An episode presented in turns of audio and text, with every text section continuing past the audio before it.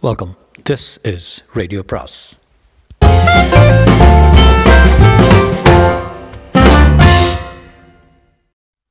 சுஜாதாவின் இதன் பெயரும் கொலை பாகம் இரண்டு பிரேரணாவுடன் கணேஷ் அடுத்த அறைக்கு செல்லும்போது வசந்த் நீ வா என்றான். பிரேரணா கணவனின் தற்கொலையின் தாக்கத்திலிருந்து சற்று தெளிந்திருந்தாள் முகத்தில் களைப்பு நீங்கியிருந்தது டெத் சர்டிஃபிகேட் கொடுத்துட்டாங்களா பாஸ் கொடுத்துட்டாங்க. இல்லைன்னா புதைக்க முடியாது.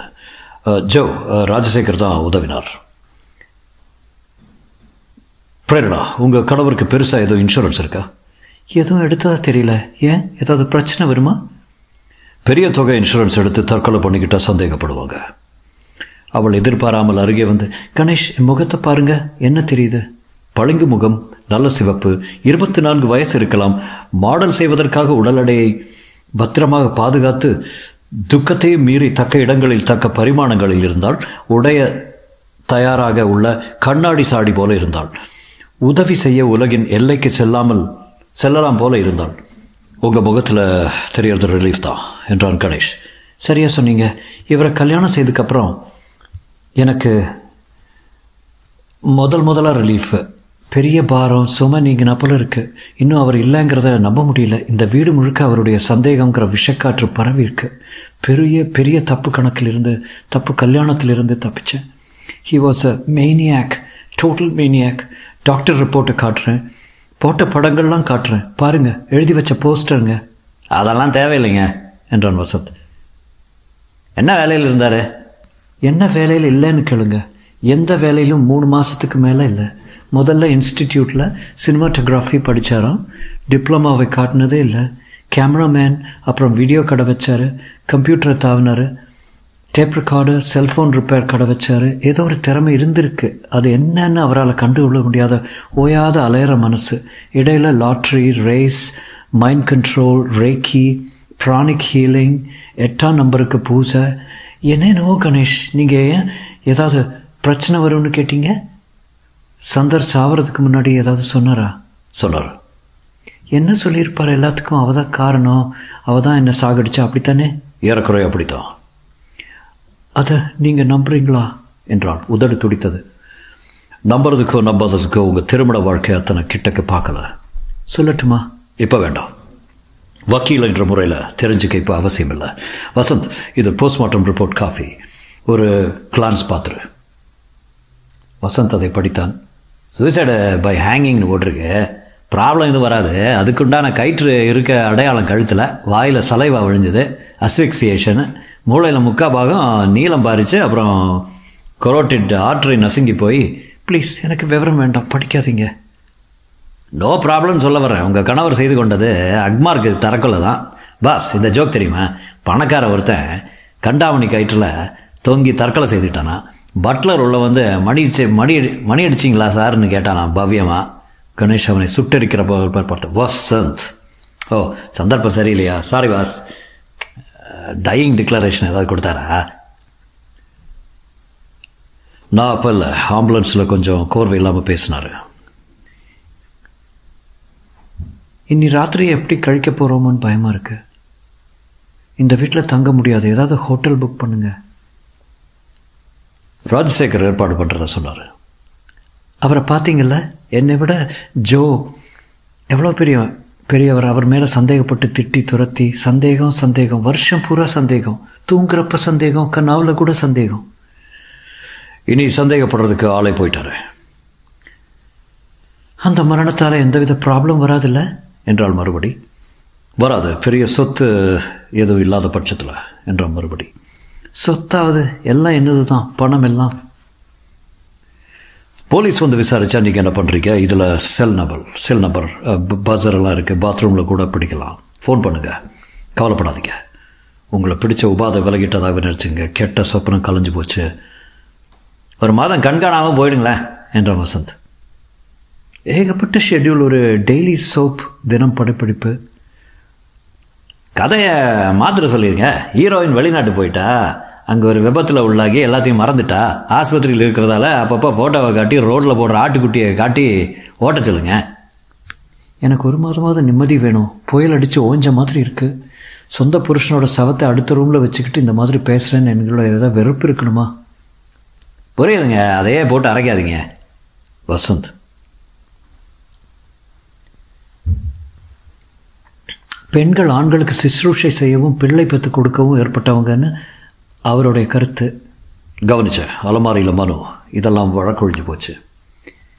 அப்படின்னா நினைக்கிறீங்க? உங்களுக்கு கல்யாணம் ஆயிடுச்சா? இல்லைங்க யோசிச்சுட்ருக்கேன். அதுக்காக கொஞ்சம் நேரம் ஆகும் நான் அதுக்காக சமஸ்கிருதம் படிச்சுட்டு இருக்கேன் உங்களுக்கு கணேஷ்? பண்ணிக்கிறத உத்தேசம் இல்லை. ஏன்?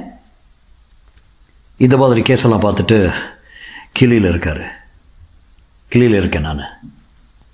என்ன உதாரணமாக எடுத்துக்காதீங்க. நான் ஒரு முட்டாள். விசாரிக்காமல் பைத்தியக்காரனை கல்யாணம் பண்ணிக்கிட்டேன். அடுத்த ஃப்ளாட் ராஜசேகர் வந்தபோது ஜோ வாங்க இவங்க. தெரியும் கணேஷ் எங்கள் கூட தான் இருந்தார். சிஸ்டர் பெங்களூரில் இருந்து ஃப்ளைட்டில் வர்றாங்க. வந்ததும் எடுத்துடலாம்.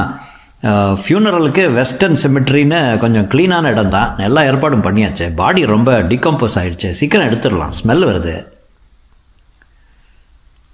ஜோ அவர் உங்களை அவமானப்படுத்தினதுக்கு நீங்கள் செய்கிற இந்த உதவி சந்தர் அப்படிப்பட்டவன் இல்லை அவனை ஏதோ பேய் பிடிச்சிருச்சுன்னு நினைக்கிறேன். ஒரு வாரம் முழுவதும் சரியாக இருப்பான் சார். ப்ரில்லியண்ட்டாக பேசுவான். அப்புறம் ஒரு வாரம் கத்துவான். ஹி வாஸ் ஸ்கிட்ஸோ கணேஷ் மறுபடி நடுக்கூடத்துக்கு வந்தார். சவப்பெட்டி மற்றும் மூடப்பட்டு தலைமாட்டில் ச- சந்தர் புன்னகைக்கும் புகைப்படம் வைத்து மாலையிட்டிருந்தது. அகர்பத்தி வாசனையும் ரோஜா மடமும் தூக்கியிருந்ததால் அதனுடன் லேசாக ஒரு பிண நாற்றம் சரிகை இட்டிருந்தது. சந்தரின் அக்காவும் அக்கா புருஷனும் வந்த உடனே கொஞ்ச நேரம் பெட்டி அருகே மௌனமாக நின்றுவிட்டு அடுத்த அறைக்கு சென்று பிரேரணாவை கட்டிக்கொண்டு மௌனமாக அழுதார்கள்.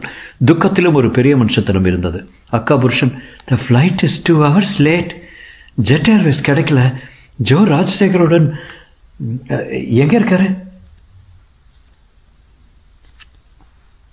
கடைசியாக போய் சேர்ந்துட்டான். ஜோ எத்தனாவது முயற்சி ப்ராப்ளம் எதுவும் இல்லையே. I can talk to the commissioner இல்லை இன்கொஸ்ட் எல்லாம் நடத்தி எல்லாம் கிளியர் பண்ணியாச்சு. தன் எண்ணங்களாலேயே தன்னை சாவடிச்சிட்டான். பாவம் இந்த பொண்ணு. பெங்களூருக்கு அழைச்சிட்டு போயிருங்க. வருவாளா? ஆயிரத்தெட்டு கமிட்மெண்ட் வாசலில் காத்துட்ருக்க.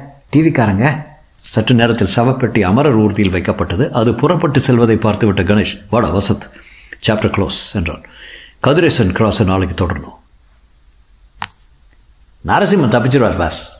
காரில் திரும்பும்போது பாஸ் நீங்கள் ஆஸ்பத்திரி போயிருந்தப்போ அவன் அலமாரியில் உள்ள புத்தகங்களை எல்லாம் பார்த்தேன். மனு சாஸ்திரம்லாம் இருந்தது. அதில் பெண்களை இரண்டாம் பட்சமாக கருதுகிற எல்லா வரிகளும் அடிக்கோடிட்டு இருந்தது. மேல் ஷாவனிஸ்ட்டு.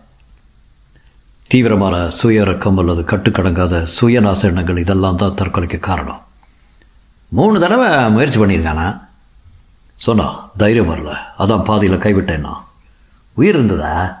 கொஞ்ச நேரம் போராடிக்கிட்டு இருந்தான். டூ லைட் மனித மனங்கிறது எத்தனை ஆழங்கிறது? என் கேர்ள் ஃப்ரெண்டு இருக்கா சொன்னால் மனசே எதுக்கு ஆழம் பார்க்கணும்? மற்ற சமாச்சாரங்க எவ்வளோ இருக்கேன்னு அத்தனை அழகான பொண்ணை கல்யாணம் கட்டிக்கிட்டும் தற்கொலை. பாரியா ரூபவதி சத்ருன்னு சொல்லுவாங்களே சத்ருன்னு சொல்லுவாங்களே பொறாமையில சேர்த்துருக்கான். எங்கடா சமஸ்கிருதம் போல கற்றுக்கிட்ட ஏன் கேட்குறீங்க கேர்ள் ஃப்ரெண்டு அப்பா சமஸ்கிருத ப்ரொஃபஸரு பூர்வ மீமாம்சத்தில் டாக்டரேட்டான் அதை ஏதோ மாம்சம்னு நினச்சிக்கிட்டு டேஸ்ட்டாக இருக்குமான்னு சாருன்னு கேட்டுட்டேன். ஒரு மாதம் மாளவிகா என் கூட பேசவே இல்லை.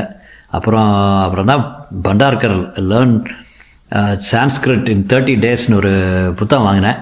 நல்ல லாங்குவேஜ் வாஸ் பலான விஷயங்கள் பலதும் இருக்குது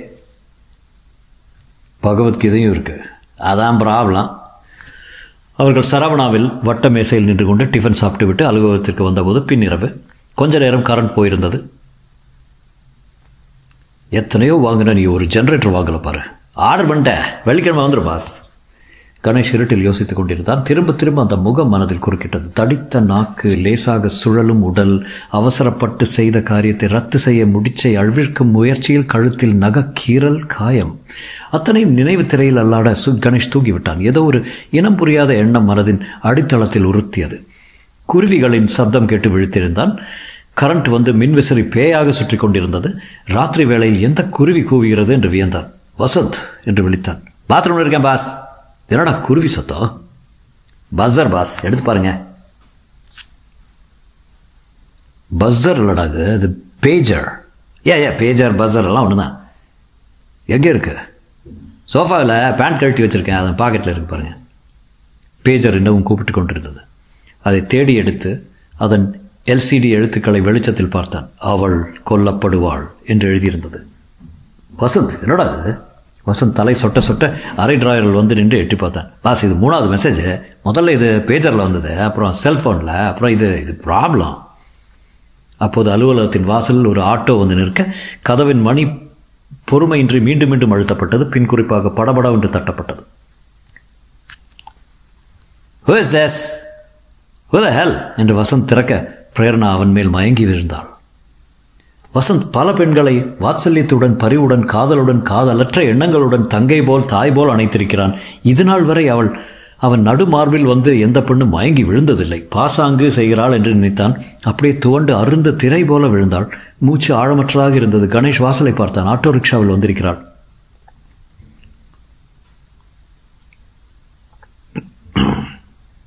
கையில் காசு இல்லைங்க வலையில் கொடுக்குறேன் நாங்கள் விலாசமும் தெரியாமல் தெரியாமல் பேஜராகிடுச்சுங்க சம்சாரத்தை சரியாக வச்சுங்க. ராத்திரியில் அழுதுகிட்டே அலைய விடாதீங்க என்று தன் பங்குக்கு த்ரீ வீலர் உபதேசம் கொடுத்துவிட்டு நூறு ரூபாய் வாங்கி கொண்டு குமரலுடன் பிரிந்தான். வசந்த் கம்ப்யூட்டர் மேனுவல்கள் எல்லாம் ஒதுக்கி சோஃபாவில் அவளை உட்கார வைத்தான். தக்கை போல் மொத்தமே பத்து கேஜி தான் இருக்கும். கணேஷ் குளிர்பெட்டியிலிருந்து மென்பானம் எடுத்து உடைத்து கொடுத்தான். அவள் தலை கலைந்திருந்தது. சாயங்காலம் பார்த்து அதே உடை கசங்கி இருந்தது மார்பு அடித்து கொண்டது. கணேஷ் டாக்டர் பத்ரிக்கு ஃபோன் செய்தான். கிரிக்கெட் மேட்ச் போயிட்டு இருக்கிறப்ப தொந்தரவு செய்கிறீங்க கணேஷ். இது தர்மமா? ராத்திரி இல்லையா? ஆமாப்பா ஆஸ்திரேலியா வெஸ்ட் இண்டீஸு. இன்னும் நாலு ஓவர் தான் இருக்கு. நாற்பது ரன் பாக்கி. ரிக்கி பேண்டிங் விளாசுறான் பாண்டிங். எப்படிப்பா விட்டுட்டு வருவேன்? ஒன்று செய்யுங்க. டாக்டர் தொழிலை விட்டுருங்க. அதை விட முடியுமா? வந்துடுறேன் வந்துடுறேன். ஸ்ட்ராங்காக காஃபி ஏதாவது கூட. டைட் டைட் ட்ரெஸ் போட்டிருந்தா கழட்டிடு காதோட்டமாக காத்தோட்டமாக இருக்கட்டும். கழுத்தை தொட்டு பாரு. ஜுரம் இருக்கா? ஏ ஜுரம் இருக்கா வசந்த்? எல்லாம் ஐஸ் மாதிரி இருக்கே. இன்னும் மூணு ஓவர் தான் இருக்குது வரேன். உங்ககிட்ட டயாசி பாம் இருக்கா? சற்று நேரத்தில் அவளுக்கு பேச்சு மூச்சு வந்ததும் வசந்த் மெதுவாக அவளை வினவினான். இப்போ எப்படி இருக்க? பரவாயில்ல. என்பது போல் தலையசைத்தால் என்னாச்சு சொல்கிறீங்களா இப்படி ராத்திரி கதவை திறந்ததும் கிளைண்ட் எங்கள் மேலே விழுந்தெல்லாம் பழக்கம் இல்லைங்க. அதிர்ச்சி தாங்காது என்றான் கணேஷ். பிரேரணா எதையோ பார்த்து பயந்தீங்களா? யாராவது பயமுறுத்துனாங்களா? டெலிஃபோனில் நேரில். ஆமாம் யார்? சந்தர். சந்தரா? யார் ஐயோ இன்னொரு சந்தர் இருக்காரா? உங்கள் மறைந்த கணவரை தவிர? இல்லை அவரே. யார்? உங்கள் கணவரா? மேடம் அவரை முழுசாக புதுச்சாச்சு. நேரம் புழு பூச்சிங்கெல்லாம் டின்னருக்கு தயாராகிட்டு இருக்கோம் அவர் மாதிரியே ஒருத்தர் ஹோட்டலில். என்ன நடந்தது? சரியாக சொல்லுங்கள் இன்னும் கொஞ்சம் காஃபி என்றாள் பிரேரணா. அவள் அதை மடக்கென்று குடித்துவிட்டு உதட்டை துடைத்து கொண்டு உட்கார்ந்தாள். டிவி போடுங்க என் சீரியல் என்னாச்சுன்னு பார்க்கணும். சீரியல் பாழா போகட்டும் நடந்தது சொல்லுங்க. ராத்திரி வீட்டில் தங்க இஷ்டம் இல்லாமல் ஷெரட்டனில் ரூம் போட்டிருந்தார். ஜோ சாவி வாங்க போயிருந்தார். லேபில் போயிருந்தேன். உட்காந்துருந்தேன் டாய்லெட் போகலாம்னு நடக்கிறேன். ஏதோ ரிப்பேர் பண்ணிட்டு இருக்காங்க சிமெண்ட் மூட்டை பலகையெல்லாம் அடுக்கி இருந்தது அதுக்கு பின்னால் கண்ணாடிக்கு வெளியே ஒரு முகம் எட்டி பார்த்தது. கதவை திறந்தது. வா பிரேயர்னா கூப்பிட்டுட்ருக்கான் கோட் போட்டுக்கிட்டு தட்டுற தட்டல்ல கோட் பட்டன் உடைஞ்சது நான் பார்த்தேன். என்ன அறியாமல் அங்கே போகிறேன் எனக்கு என்ன ஆச்சுன்னு தெரியல. என்னை கொன்னுட்ட பார்த்தியா அதுக்கு உன்னை சும்மா விடலாமான்னு கேட்டுச்சு. நான் பயந்து போய் திரும்பி ஓடி வர்றேன். எங்கே போவே நீ? எங்கே போனாலும் நான் இப்போ கூட வரலாம் தெரியுமில்ல? நோ டிரான்ஸ்போர்ட் ப்ராப்ளம்னு சொல்லுது. ஒரு கணம் தான் பார்த்தேன். ஆனால் நிச்சயம் அது சந்தர் தான் கணேஷ். இப்போது அவள் முகத்தை பொத்திக்கொண்டு அழுதாள் கணேஷ் தாடையில் கை வைத்து கொண்டு யோசித்தான். பாஸ் ஷீ இஸ் ஆலுசினேட்டிங் என்றான் வசந்த். டாக்டர் வரட்டும். அப்போ உங்க கூட ஜோ இல்லையா? ஜோ ரிசப்ஷனுக்கு போயிருந்தாரு. சாவி வாங்குறதுக்கு. ஐயோ அவர்கிட்ட சொல்லாமல் ஓடி வந்துட்டேனே. கவலைப்படுவாரு. ஃபோன் ஒழித்தது அவராகத்தான் இருக்கும். ஹலோ ஒன் மினிட் ப்ளீஸ் ஃபோனில் சற்று நேரம் ஜிங்கிள் பெல் சொல்லித்தது அதன் பின் ஹலோ அவ வந்தாளா? யார் பேசுகிற ராஜசேகரா? இல்லை அவகிட்ட ஃபோன் கூட. நீங்கள் யார்? அவகிட்ட கொடுறா தேவடியாமான சொல்லு ரெண்டு நாள் தான் அந்த தேவடியாளுக்கு டைமு அதுக்குள்ளே அவளையும் தற்கொலை பண்ணிக்க சொல்லுடா வக்கீல சாவுக்கிறாக்கிய ஊரில் உள்ள எல்லா தேவடியாக்களையும் சாவடிக்க போகிறேன் பிரேரணா கணேஷன் முகத்தையே பார்த்தாள். வசந்த் அதை வாங்கி சற்று நேரம் கவனித்தான். வாய்டா போனேன் சந்தர் தானே சந்தர் தானே என்றாள் பயந்த குரல். சந்தர் செத்து போயிட்டார்மா? மறுபடி ஃபோன் ஒழித்தது எடுக்காதீங்க சந்தர் தான் அது. கணேஷ் நான் ராஜசேகர் பேசுகிறேன் பிரேரணா அங்கே வந்தாளா? இங்கே தான் இருக்காங்க. இங்கே தான் இருக்காங்க. என்ன வேணும் உங்களுக்கு? அப்பாடா ஐ எம் கிரேட்லி ரிலீவ்ட் அவகிட்ட ஃபோன் கொடுங்க. ரொம்ப தளர்ந்து போய் ப பயந்துருக்காங்க ஏதோ ஷாக் மாதிரி. நல்ல வேலை நல்ல வேலை உங்ககிட்ட தான் இருக்காங்க. உடனே வரேன். பெரிய வம்பா போச்சு. திடீர்னு லேப்ல இருந்து காணாமல் போயிட்டேன். எங்கே போய் தேடுவேன்? ஃபோனை வைத்ததும் ஜோ நீங்கள் காணாமல் போயிட்டீங்கன்னு கவலைப்பட்டுட்டு இருக்காரு. அதுக்கு முன்னாடி ஏதோ அப்னாக்ஷியஸ் காலர் நான் இங்கே இருந்துடுறேன். விளக்க அணைக்காதீங்க எல்லா விளக்கும் போடுங்க. இருட்டு வேண்டாம். ஆஃபீஸ்லேயே இருக்கேன். வசந்த் பாத்ரூம் வரைக்கும் துணைக்கு வர்றீங்களா? பாத்ரூம் கதை வரைக்கும் வரேன். உள்ள ஜன்னல்லே யாரும் எட்டி பார்க்குற மாதிரி. இல்லை எக்ஸாஸ்ட் ஃபேன் தான். கணேஷ் வசந்தை பார்த்தான். ரொம்ப கலங்கி இருக்காங்க. இல்லை எனக்கு பாத்ரூம் வேண்டாம். அப்புறம் போகிறேன் வாழ்க்கை படகு வருமே. வாழ்க்கை படகு போடுங்க. வாழ்க்கை படகு. மெகா சீரியலா? Okay okay. தமிழ்நாடு கரிகான் இருக்கிறத நிறுத்திட்டு பார்த்துட்டு இருக்கிற சீரியல் சீரியலு பாஸு. அது இவங்க தான் கதாநாயகி. அது ராத்திரி கூட வருதா? மத்தியானம் வர்றது ரீடெலிகாஸ்ட்டு. வசந்த் சேனல்களை தேடி துருவி வாழ்க்கை படகை பிடித்தான்.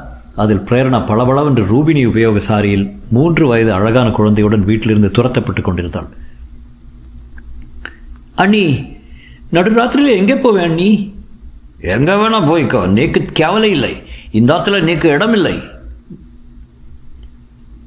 இது போன புத- புதன்கிழமை எடுத்தது. இன்னும் நாலு எபிசோட் இருக்கு. சொன்னேனே கதையை மாத்திர சொல்லிருங்க. டாக்டர் பத்ரி மேட்டிஸ் காரில் வந்து இறங்கினார். பிரேரணாவை பார்த்ததும் ஓ நீங்களா பேஷண்ட் ஏப்பா கணேஷ் இதை முன்னாடியே சொல்லக்கூடாதா? ரத்த அழுத்தம் பார்க்கிற போது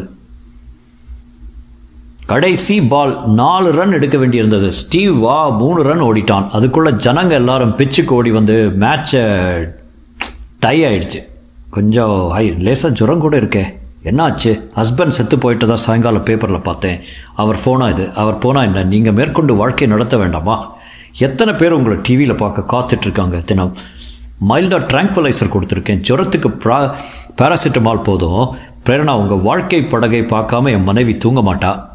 பிரேரணா செத்து போனவங்க கொஞ்ச நாள் உசுரோட உலாத்துவாங்களா டாக்டர்?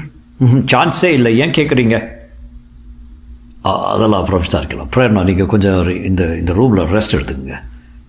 என்னை விட்டு எங்கேயும் போயிடாதீங்க. எல்லோரும் ஹாலில் தான் இருக்கோம். நால்வரும் ஹாலுக்கு வந்தபோது கணேஷ் ஜோ அவங்க தன் கணவரை ஹோட்டலில் பார்த்ததா சொல்கிறாங்க அதான் பயந்து ஓடி வந்துட்டாங்க இங்கே. தி ஆஃப்டர் டெத் எக்ஸ்பீரியன்ஸ்னு ஒரு புத்தகம் கொடுக்குறேன் படிங்க. தெரியும் ஏன் வெல்சனு அவர் சொல்கிறபடி எல்லாமே ஹலுசினேட்டரி பாஸ் ஒரு சைனாக்காரனும் வெள்ளைக்காரனும் செமெட்ரிக்கு போனதுனால அவங்க அவங்க அப்பாக்களை புதைச்சி வைக்க சமாதிகளுக்கு அஞ்சலி செலுத்த வெள்ளைக்காரன் மலர் கொத்த வச்சான் சைனாக்காரன் நிறைய பழம் ரொட்டியெல்லாம் வச்சானா வெள்ளைக்காரன் ஏன்பா எத்தனை வேஸ்ட்டு உங்கள் அப்பா இதெல்லாம் எப்பப்பா வந்து சாப்பிடுவாருன்னு கேட்டதுக்கு உங்கள் அப்பா நீ வச்ச பூவை மோந்து பார்க்க வரலான் அப்போ அப்படின்னா Rajasekar I need a drink என்றார். கணேஷ் ஏதாவது வச்சுருக்கீங்களா? பியர் இருக்கு. ஏதாவது இன்னைக்கு ஒரு நாளைக்கு ரொம்ப அதிக கலக்கமான அனுபவம்? பிரேரணை என்ன பண்ணுறா ஒரு நட பார்த்துட்டு வந்துரு வசந்த். உள்ளே சென்று உடனே வெளியே பதட்டமாக வந்தான். பாஸ் பிரேரணாவை காணா? சற்றே கதையிலிருந்து விலகி கணேஷ் வசத்தின் தம்புச்சட்டி தெரு அலுவலகமை அமைப்பை விவரிக்க வேண்டியுள்ளது. நெருக்கமான சந்தாக இருந்தாலும் உயர்நீதிமன்ற அணுக்கத்தினால் பல பிரபலமான வக்கீல்கள் அங்கங்கே இடம் பிடித்து அக்ரலிக் தடுப்புகள் அமைத்து சின்ன சின்ன நவீன குகைகள் போன்ற அலுவலர்கள் அமைத்து தடிமனான புத்தகங்கள் அருகே இங்கே ஒரு அகர்வால் அங்கே ஒரு சோனி மற்றாங்கே ஒரு ஜெயராமன் என்று பெரிய புள்ளிகள் நிறைந்த அப்பிரதேசம் சென்னையிலேயே சதுர அடிக்கு தங்கத்தை விட அதிக மதிப்புள்ளது. கணேஷ் காலி செய்தால் பகடியே பத்து லட்சம் கிடைக்கும். மாட்டான். கணேஷ் வசந்தின் அலுவலகத்தின் பின்பகுதியில் இருந்து பார்த்தால் ஹோட்டல் தெரியும். அதுவும் ஒரு சந்து தான் இந்த சந்தின் தம்பி இரண்டு சுறுசுறுப்பான சந்துகளின் இடையே இருந்தது அலுவலகம். பிரேரணாவை காணவில்லை என்றதும் முதலில் கணேஷ் பின்பக்கத்து கதவை பரிசோதித்து பார்த்தான். சாதாரணமாக உள்பக்கம் தாளிடப்பட்டிருக்க வேண்டிய கதவு திறந்து காற்றில் ஆடிக்கொண்டிருந்தது. வெளியே அறை இருட்டாக இருந்தது. பிரேரணா என்று கூப்பிட்டு பார்த்தான்.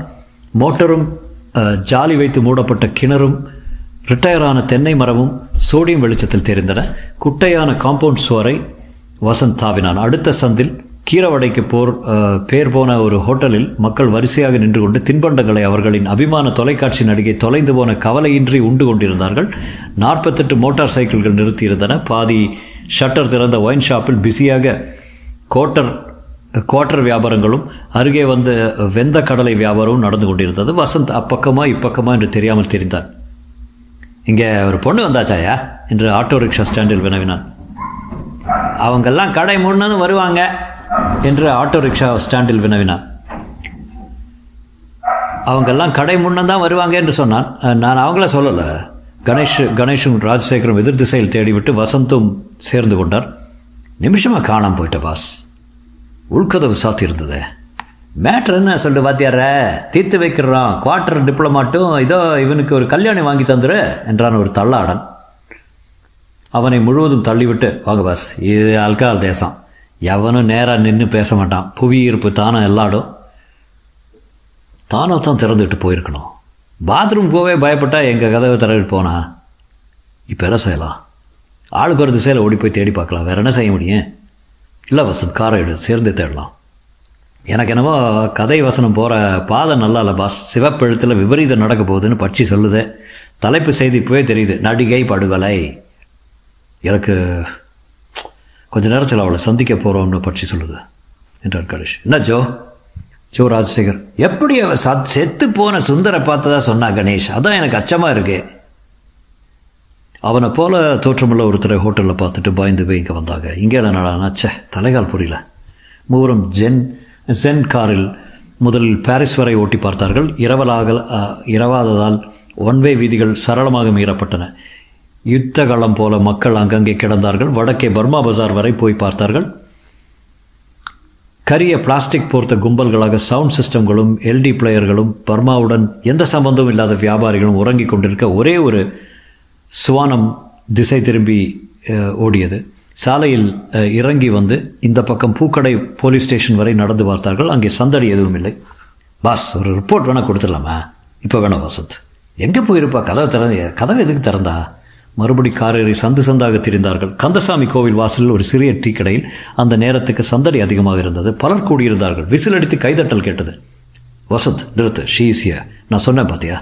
கணேஷ் இறங்கி செல் செல்ல பிரேரணா அங்கே அமைக்கப்பட்டிருந்த ஒரு தற்காலிக மேசை மேடையில் ஏறிக்கொண்டு உங்கள் பாப்பாவின் சருமத்துக்கும் உடலத்துக்கும் ஆரோக்கியம் என்று கூறி ரசிகர்களுக்கு அவருடைய பிரபலமான விளம்பரத்தை நடித்து காட்டி கொண்டிருந்தாள் ஹாய் வசந்த் ஹாய் கணேஷ் வாங்க வாங்க. உங்களுக்கு என்ன விளம்பரம் வேணும் சொல்லுங்கள் மென்மையான உயர் சூழ்நிலையில் வளர்ந்து பாதி நாள் காரிலும் மீதி நாள் கேமரா முன்னும் வாழ்ந்த பெண்ணை காப்பர் பாய்லர் டீக்கடையில் தகர மேசையில் காண்பது பம்பர் அதிர்ச்சியாக இருந்தது. அந்த வேர்வை நாத்தம் கொஞ்சம் காட்டுங்க என்றான் ஒருவன். பிரேரணா கையை தூக்கி தன் கக்ஷத்தை முகர்ந்து பார்த்தாள். நாள் முழுவதும் மறுமணம். வசந்த் அருகில் போய் அந்த விருப்ப நேயரை தாவாங்கட்டையை நிவர்த்தி யோ அப்பிடுவேன் இந்த பொண்ணுக்கு உடம்பு சரியில்லையா? பிரணா வந்துடுங்க இவங்கெல்லாம் தாய் குளத்தை அதிகமாக காப்பாற்றுவாங்க வாங்க. நல்லா டீ கொடுத்தாங்க. நம்ம தர்மராஜா பணம் கொடுத்தாங்க.